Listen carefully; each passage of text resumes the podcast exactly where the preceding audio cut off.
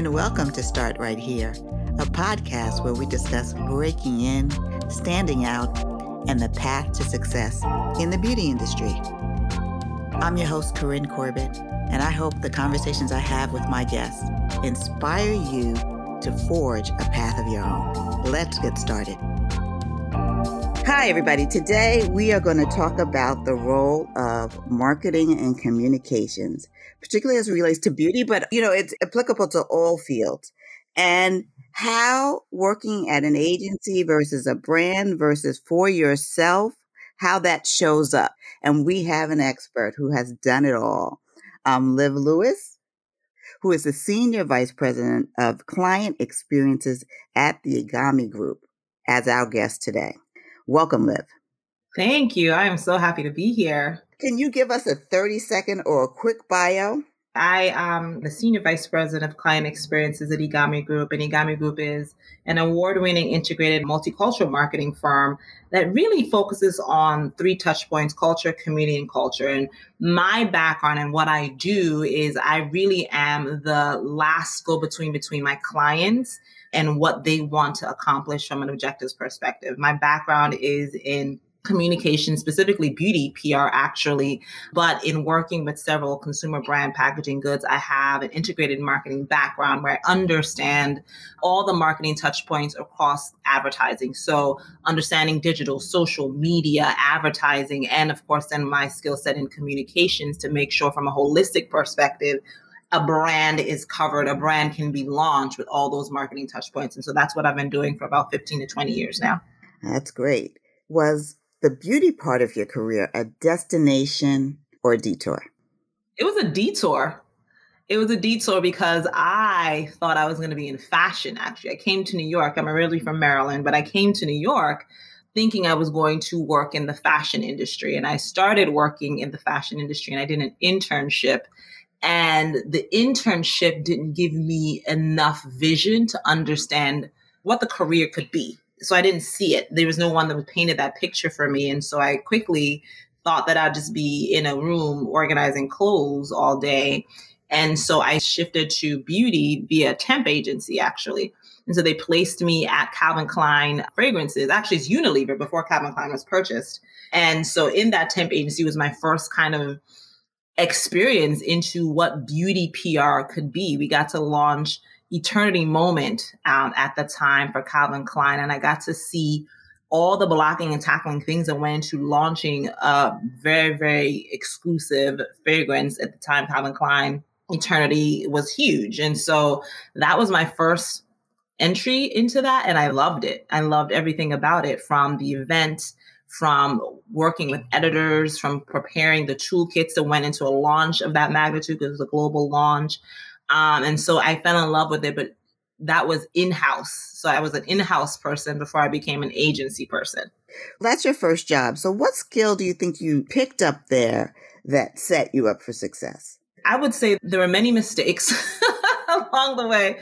One of the things that I will never forget my manager at the time helped me to understand and i tell my team to this date is you always under promise and over deliver so the story that goes with that was i rose up the rank from attempt to you know someone filling in for a major role and one of my assignments was develop this deck that i'm going to write or that i'm going to share with my higher ups and it was a powerpoint deck and that was the first time ever i knew powerpoints existed and so this deck had animations and effects and fly in, fly out. At this time, I just said, yes, I can do it. And so, in looking at all the past decks, it was like, oh my goodness, I kind of bit off too much. And I struggled with how to put this deck together. And so, you know, day one went by, day two went by, and my manager at the time asked me, well, how's everything going? And I had to tell her that I'm struggling. And so that was the first lesson that she, and I'll never forget standing in her office and she's sitting down. She had these really big eyes. And she said, The lesson I will tell you is to never ever over promise, under promise, and then over deliver. So that is a huge lesson that I still believe in and teach my team to this day. Oh, that's a great one because when you over deliver, the client and anybody you know that you're reporting to or working with is extra excited. Yeah. And they're like, oh, wow, you get the best kind of attention. But then you now need to keep that up. So you set a precedence for excellence that you now need to keep. What do you think it was about public relations once you got like a little taste of it that kept you interested? The relationships. Our business, I mean, it's evolved now because of digital and what that means. But before it became influencer marketing and PR meets digital, it was really about fostering really great relationships. I mean, even how I even talking to you, Corinne, we've known each other for a long, long time through relationships. And so there was an innate feeling of good in yes, I was fostering relationship to get to an end goal, but I was learning about people. I was growing with people. Some of my best friends come from me working at a boutique agency, pitching them who knows what I was pitching at the time. And through them, through kind of rising the career, been able to continue to foster those relationships. And so for me, that's one of the things that I would say anyone who's in comms, it's comms now, honey.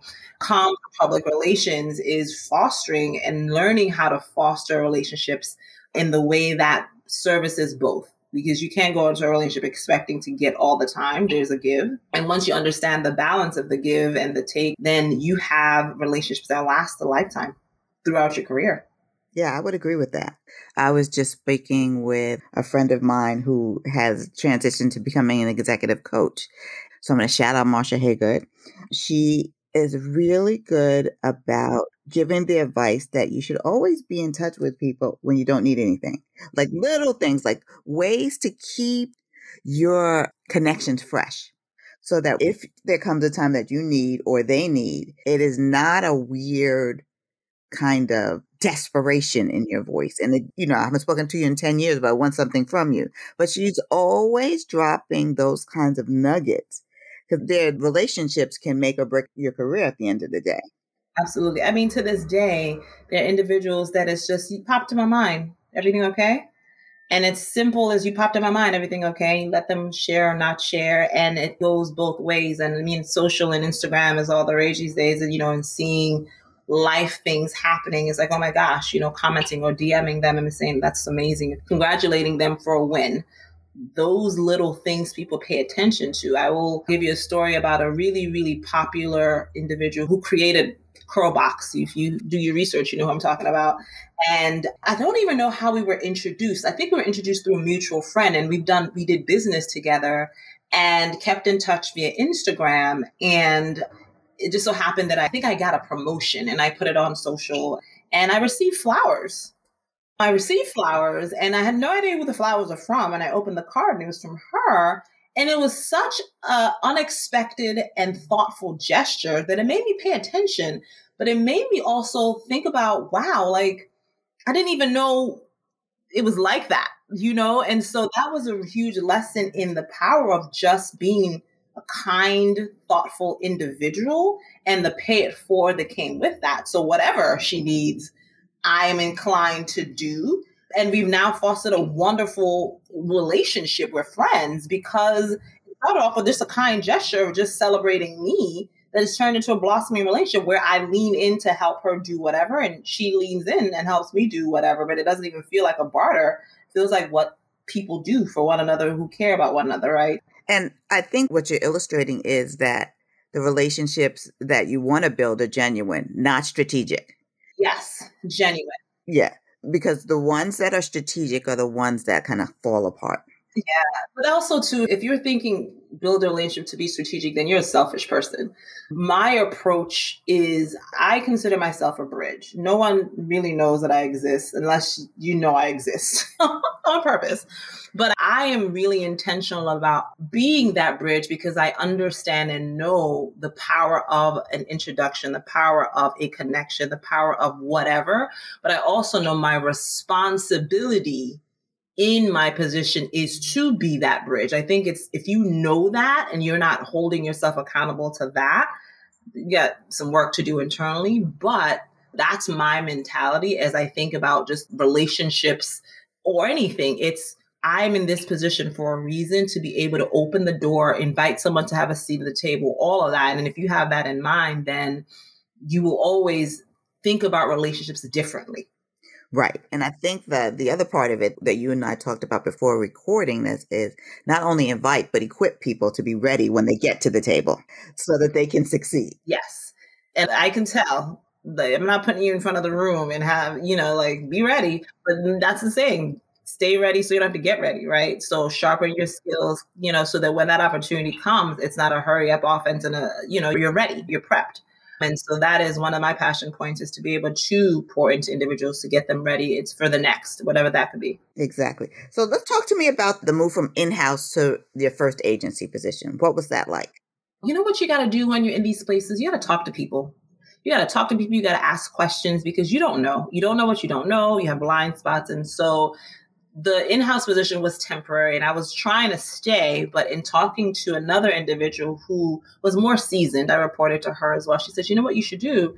You should go agency because agency, you learn more, you're sharper, you're quicker, and you can always come back to in-house. And so that was a game changer in my trajectory in my career because I was then exposed to many, many different agencies. And I had to really think about, well, what agency and what discipline, what practice that I want to contribute or be a part of to be able to move my career forward. And so I applied to many and I interviewed at a boutique agency. I got the position as I think an AAE. Um, and that was when I was introduced to what pitching was like, writing pitch materials, developing media lists. Um, and that's how I started in agency world. And you've worked at several, but then you've also run your own company. Tell me, what have you learned about the key to managing multiple projects and clients? Because agency side, it's, as you said, it's fast paced and there's not just one client. There's several clients that you will be responsible for delivering for. So how did you kind of ramp up to that? And what are the kind of like the skills necessary to like pull it off? I think communications and public relations is an industry where you have to do before you lead if you don't understand the blocking and tackling things that go into being an excellent practitioner of the business, then you're not going to be a leader because you don't know how long it takes to write a pitch letter. You don't know how long it takes to write or to develop a media list. You have to be able to know. So individuals who think they can be a VP coming out of college, that's don't stop. You have to be able to know, do, grow, to be able to lead and then give advice or grow a team. So a lot of how I learned is by doing, and I know it takes about two hours to develop a good press release to be able to have a client ready. Then they give you two rounds of feedback and then you finalize. You wouldn't know that until you've done that. And then you also now, if you understand all the things that go into a launch, then you can back into, well, I know I need two weeks. And if a client tells me, oh, I'm launching in three days, you already know that's the recipe for disaster. And that's why there's steps, levels, right? Somebody wrote a song about his levels. It is there are levels to growing and being a strong practitioner. You also have to be able to be a good listener and you listen, there's active listening for what's said. You listen also to for what's not said and what is a pain point of the client because the pain point of the client then teaches you how you move. Is there a pain point that you're not hearing? And that goes back to relationships. You have to be able to develop and foster that relationship so your client can trust you with the unsaid. So you know, like, okay, they're really pushing for this launch because their boss is da da da da da, whatever that is. So you're managing the timeline, you're managing expectations, and then you do it so well because you're doing it. You know now you can add on, you can add on different clients, and then you have to just be a really good organizer and prioritizer because then one client, it's like, what's the fire for today? And you prep for the fire for today, but thinking about the other fires to come. So you almost have to, yes, you can get a really laser focused view on what's happening on the day to day. You also have to plan ahead and be able to reach up high to be able to look down and see all the different marbles that are that are that are up in the air and see which one you need to catch at which time to be able to move all your client needs first it's a magic act. it feels like sometimes. People who want to break into this business, what is the skill you're looking for in a junior person? Hunger. And honestly, good talent is hard to find. I will say that. I will say that. I will say that because this day and age, forgive me, millennials, forgive me, but there's a level of I know, there's a level of I deserve, there's a level of I should be a VP coming out of college that is almost like, what? No way. But what keeps me excited is when I identify someone who's hungry, who's willing to learn, and who wants to learn, and who wants to grow. That gets me excited because I can see the potential in that person. People who are hungry are going to go far. 100% in this business, in communications, because it's not a traditional nine to five. There's going to be weekend work. There's going to be seven to midnight for a season. And if you are killing it in that rigor, because that is rigor, and like soaking that up, that signals a person who can take more. And I'm a firm believer in if you're hungry and you're like willing to learn, then I can make you a rock star easy. Right. That's almost like an unsung skill that you're looking for to do that. When you moved from agency to agency, how did you know it was time for a change? There's things you know about the industry. One, a boutique firm, you know that it's very, very fast paced. You know that you're going to be stretched. And so, based on the individual, that might work for you or that might not. That didn't work for me. Like, I can sprint, you know, a sprint means you're going to be tired and that's not sustainable. So, I knew that the boutique firm was going to be a one year and a half year situation. Have a plan have a plan with your next in mind so that you have an idea of where you're going. That's a nugget there. But I knew that it was going to be a one to one and a half year situation. I felt that there had to be more to comms and what I was doing. Now, this firm that I was at is pitch in place. It's like this lipstick needs to be in every magazine known to man, and that's it. But I felt there had to be more to the discipline, and I didn't see it at the firm. So I was seeking that out. So I landed at another mid-sized firm that had bigger clients. It provided that holistic marketing approach to launch. And so that is where I spent the majority of my career supporting that business. And that is where I learned integrated marketing. That is where I learned that it wasn't just PR or being a publicist. It was, oh, you got to be able to understand the impact that advertising has on communications. You got to be able to understand how shopper marketing and how first moment of truth impacts communications. Oh, you got to be able to understand the media buy and all the levers that goes into the media buy that impacts communications. And so in these conversations being exposed to these many other individuals, that's when I was like, oh my goodness, there's something here. There's a larger play and marketing isn't really just PR or comms, it's a whole wheel of things that you need to understand to be able to do your job really, really well. Right. And it's not siloed. And but a lot of companies have that siloed approach, and companies that do it well understand that it needs to be integrated for it to be successful, especially now with digital and social. Start Right Here is brought to you by Beauty Biz Camp where we equip and inspire the next generation of industry leaders. Head over to our website, beautybizcamp.com, for more information and sign up for our mailing list so you can stay in the know about our upcoming programming. What would you say distinguishes your current role from the things that you've done in the past? This seems like a larger role in terms of what you're doing for clients and then kind of like what you're doing for the agency itself? The differentiator is purpose. A lot of the clients I had before, it was push this product, get me this placement, impressions. It wasn't rooted in purpose. And I'll tell you the story of how I got to Egami. You know, I just had my two kids. I took a beat to figure out, well, what does it mean to be a mom? I knew that I had a desire to still work. It wasn't like I wanted to be a stay at home mom, but I wanted to do more. I wanted to add value. What I was seeking for was purpose. You know, purpose marketing is all the rage right now. That wasn't a popular word back when I was in my sabbatical. And so once I had figured out that, okay, a purpose is what I wanted to do, what I was looking for a place that would respect the experience that I brought to the table, but was open to also me providing value and taking that value and also growing. And at the root of it all, I wanted to work on businesses that had some innate purpose behind it. It just so happened that I landed a place that supported and did work for the My Black is Beautiful platform. Now, the My Black is Beautiful platform is owned by Procter and Gamble, and it was started by Black women in P&G who really wanted the image of Black women to be celebrated and Black women to be celebrated. And so I'm a black woman and I need to be celebrated. I thought that was an amazing cause. And so that's when I knew purpose and work had to matter and had to be intertwined for me because it didn't feel like work because I was programming for my friends. We were thinking about topics that you know, I'm thinking about. You know, we did the talk, which was the buy campaign about the talk means one thing for African American and a complete different thing for non African Americans, right? And I know I'm going to have to have the talk with my son. So it was almost like I was programming for myself. And that's what was missing throughout my career was the epicenter of purpose marketing and doing good for brands across the board. Let's talk a little bit more about the talk and two evils because these are war women initiatives that you've worked on.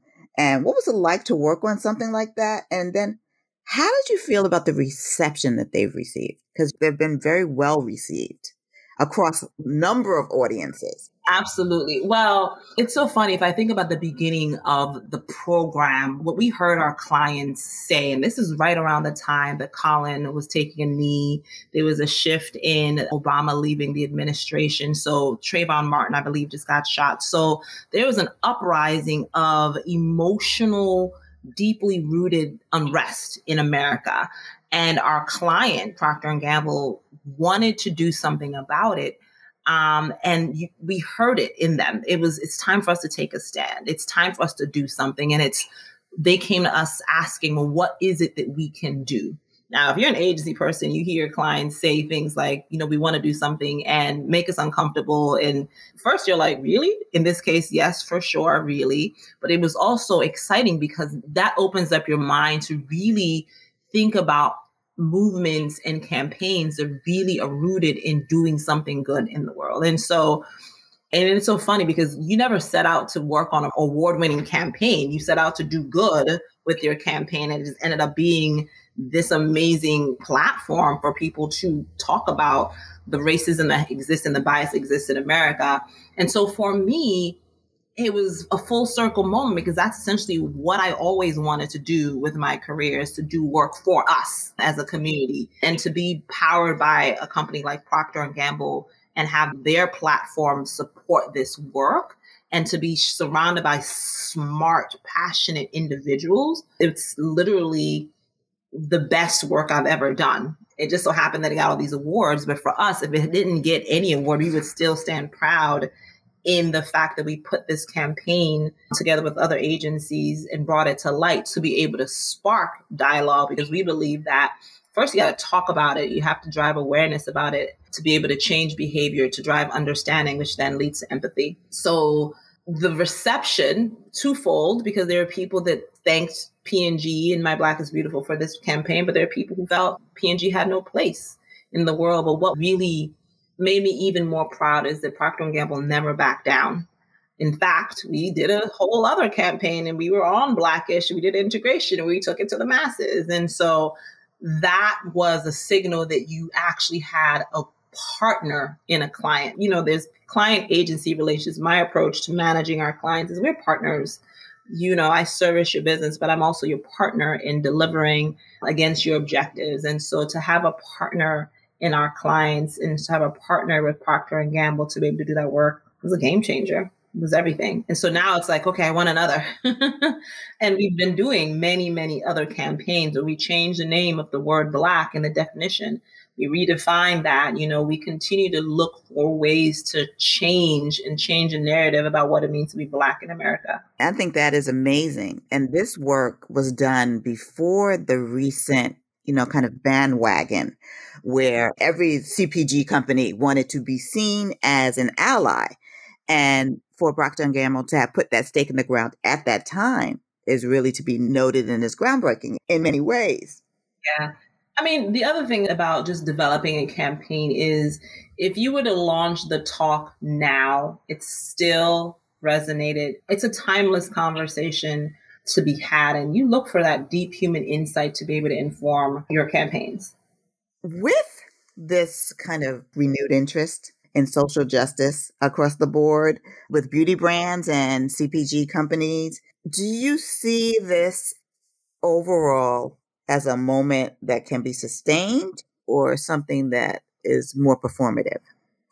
I think it has to be sustained because consumers are asking for to be sustained. And if you're a brand and you are a consumer based brand, you're supposed to know what your consumers' passion points are you want to deliver to your consumer. And this consumer now is demanding brands take a stand. Otherwise, they're taking their business elsewhere. So if you're a brand wanting to stay in business or wanting to be in touch with a multicultural audience, you are held at a higher standard. You are held accountable to do work that impacts and supports this segment.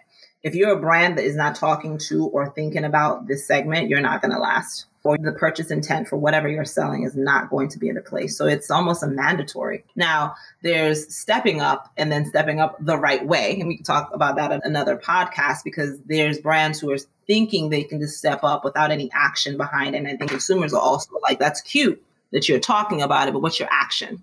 So now is the time the companies are now acting. And if you haven't done anything, you're way behind. And I think the important thing, and I probably say this almost every podcast, your internal actions need to match your external actions.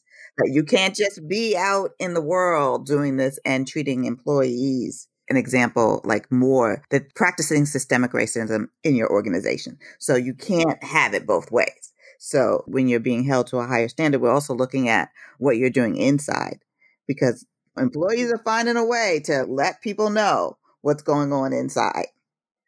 But you know what we've seen? Yes, 100% internally, your internal organization, your internal behaviors to your ERG groups or your employee groups have to be right before you even are talking to consumers. But what's interesting about this time now that I'm seeing is that the internal employees who are of color are also taking a stand and asking to see themselves represented one, but are also taking a stand and saying, I need a diverse agency in this mix. I need to see individuals who look like XYZ in the mix. And they are also helping to partner with agencies to be able to perform at the level that a non African American agency or multicultural agency would as well. And so that is also reckoning that's happening internally in the walls of big corporations as well. And that is such a necessary thing because clients can come to a big agency and say, like, who's on the team? You know, we always hear the story about Beyonce going to Reebok and looking around the room and leaving because she didn't see herself in there. She didn't see anybody that looked like her. So smart companies are asking those questions of the agencies they're partnering with. Yes, that, but then there's having a voice and then having the voice listened to as well. And being open to hearing things that are not comfortable or that's a little bit it's a little bit harsh. But the reality of what it means you know i talk about as a black woman going into any corporations i'm usually one of the onlys or the onlys and i'm uncomfortable every day you know. Definitely to the corporations who are listening i think there's having the voices or having the individuals in the room, but are you also making a space for them? But are you also not listening and not retaliating on when they say something that makes you feel a little uncomfortable?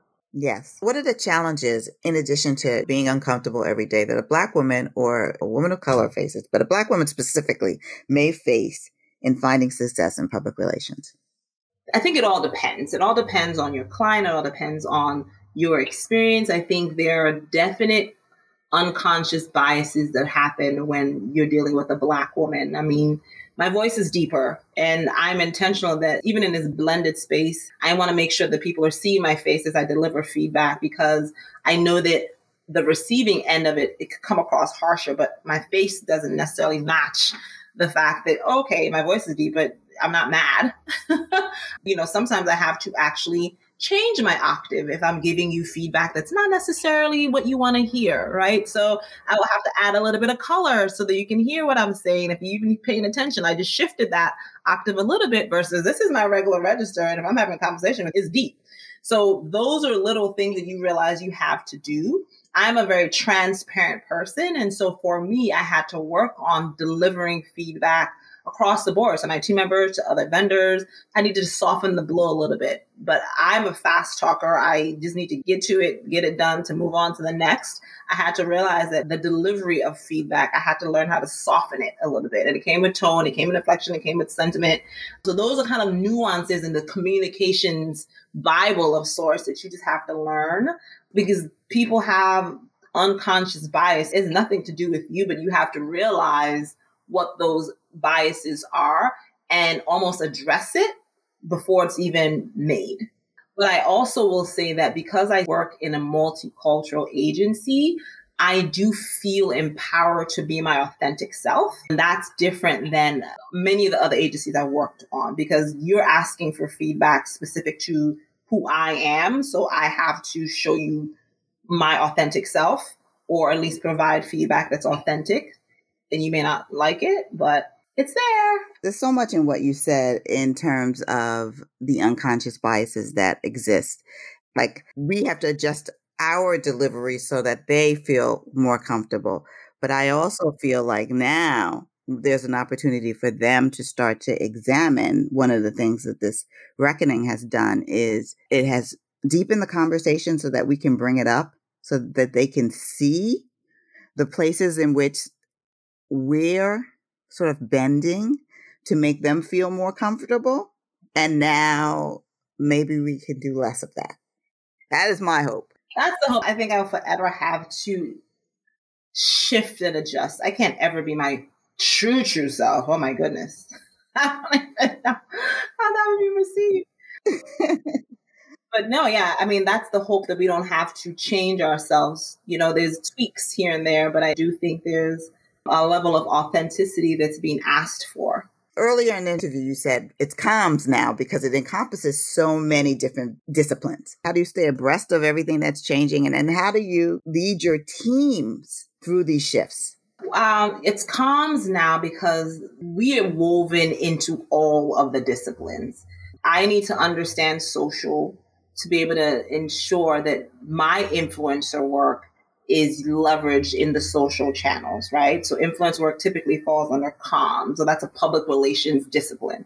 It's different for many different agencies. So I don't specifically stay abreast on things, but I do follow key outlets or key individuals who are on top of it that if I just look at their page, I have an idea of like what's happening in the world. It's so many things and I have to be super laser focused on delivering specific objectives. But now the team, I am intentional about hiring diverse people. They have to consume it and they keep me informed or they keep the clients informed on all the cool things and all the rages, right? But I'm intentional about bringing those individuals to the table because they're the ones that are keeping us fresh. So that's kind of how we are staying ahead of or helping the clients think about what's happening in pop culture because they consume it because many times we are programming for the younger target. So it's smart to bring your younger target to the table and be a part of that because the client wants to hear from them. Many of the time, you know, the client will say something on a call and someone from my junior team will like give a face and it's so great. Again, that's our model how we approach our client relationships is our clients are very much transparent. And, you know, we have conversations where like your face is off XYZ person, what's up? And then they empower you to share like, that's not really how I would word that, or that's not really how it works. And there's an opportunity to educate to make the content, make the thing a little bit more authentic to what it is we're trying to do. So they're the ones that lead that. My job is to make sure all the pieces, all the client deliverables are met strategically. It makes sense. But the team, they're rock stars when it comes to just knowing all the things to know. So I don't even, I stop trying. I know it, but some of it is like, I don't do it all because it's just too much time. But knowing that it exists and being aware of it is important. And just to be aware of this, the way that things are shifting I remember that my mom was a honor Spanish student and she taught Spanish stenography. But sometimes she would use popular music as part of the conversation. And her students would say, Well, how do you know that? She says, Well, I'm older than you, but I'm not dead. So like, you know, I'm still up on things.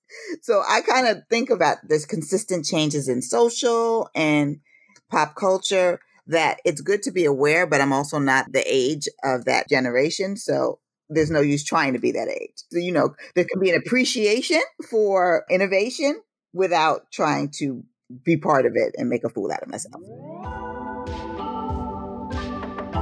Now, let's move on to our fast track questions. What was the first beauty product you ever purchased or tried? So, my mom used to, you know, growing up, I used to watch her get ready for these dances, and she would just get dolled up. And the last thing she would do would be to spray her Clinique Aromatics elixir. And to this day, if I close my eyes, I'm right back at the apartment where she sprays it. I see the bottle design. She still wears it to this day. I would say that's the first brand that I was exposed to where I was like, oh my gosh, that smells so good. So much so that when I started going to college, I loved Clinique Happy, right? Because my mom used Clinique. So that would be the first kind of entry point in beauty that I would remember. She used Clinique and she used Fashion Fair. What's the most recent beauty product you tried or purchased? I am now a huge fan of Ole Henriksen's everything. I'm a regimen kind of person because, you know, we're in the house and I can try everything. But their brand of products from their facial wash to now their moisturizer and the serum, so I get into it all. Then um, Mario Badescu is another brand that I really, really love as well. Those are my two recent splurges. You know, you walk into Sephora, it's an easy $200 after you come out. So, uh, it's one of my self care things that I do these days. But your skin looks amazing. Your skin is glowing. Thank you. What's the beauty advice you would live by or leave alone? I'm one of those tribes. So if I found a product that I love, I'm not giving it up. Like I'll try it, but I'm a staple kind of person. If it's working for me, I'm not foregoing it. I'll add on, but I'm not leaving something.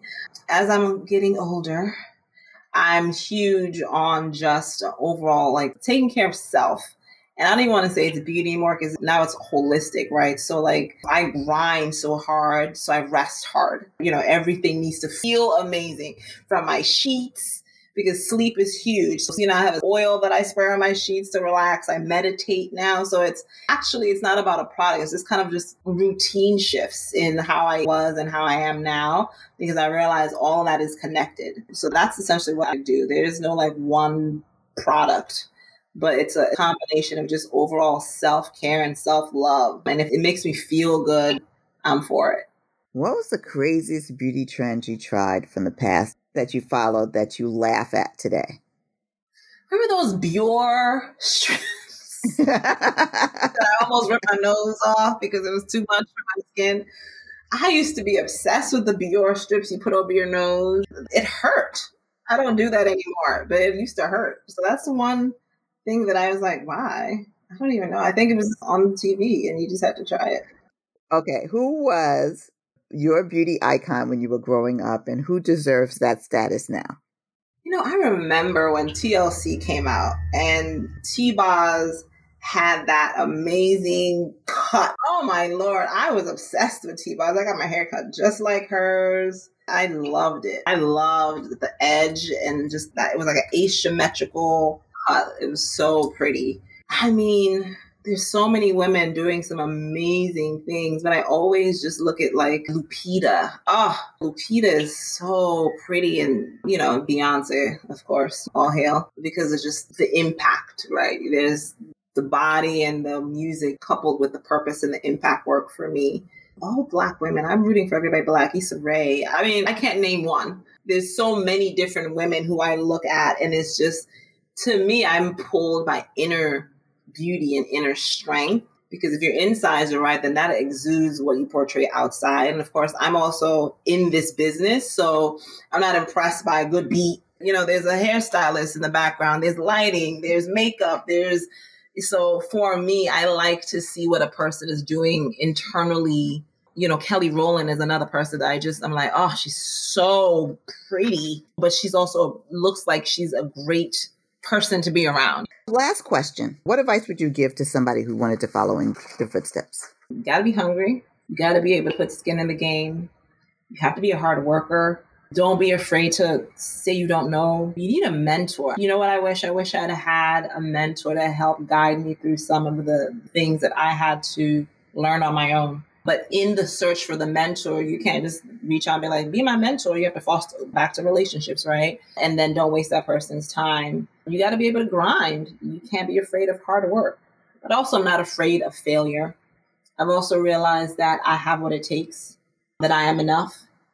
And that just comes with this doing this business for so long that you no longer feel like you have to prove yourself. There's no imposter syndrome because I have the receipts that I can do it. So yeah, I don't know if that was helpful enough. Oh no, that is extremely helpful. Like I think that's a good place to end. I especially like your note that there's no imposter syndrome, particularly because there was an article from Harvard Business Review that just came out. The way that they looked at imposter syndrome didn't take into account systemic racism. That the way that they looked at black women and women of color and even white women didn't take that into account. So white women were penalized for not being loud enough. Black women are penalized for being too loud. All of these things, you know, all the mind games that happen, beware. So your advice that you aren't enough, that you have receipt, you have skin in the game, that you know your worth is such a powerful message for anyone in any industry that you have to really sometimes step back when you're in these situations and realize it's not you. Most of the time, it's not you. Most of the time, it's not you. Sometimes it's you. though. Sometimes it's you, but most of the time, it's not. And people are bringing other biases into the environment.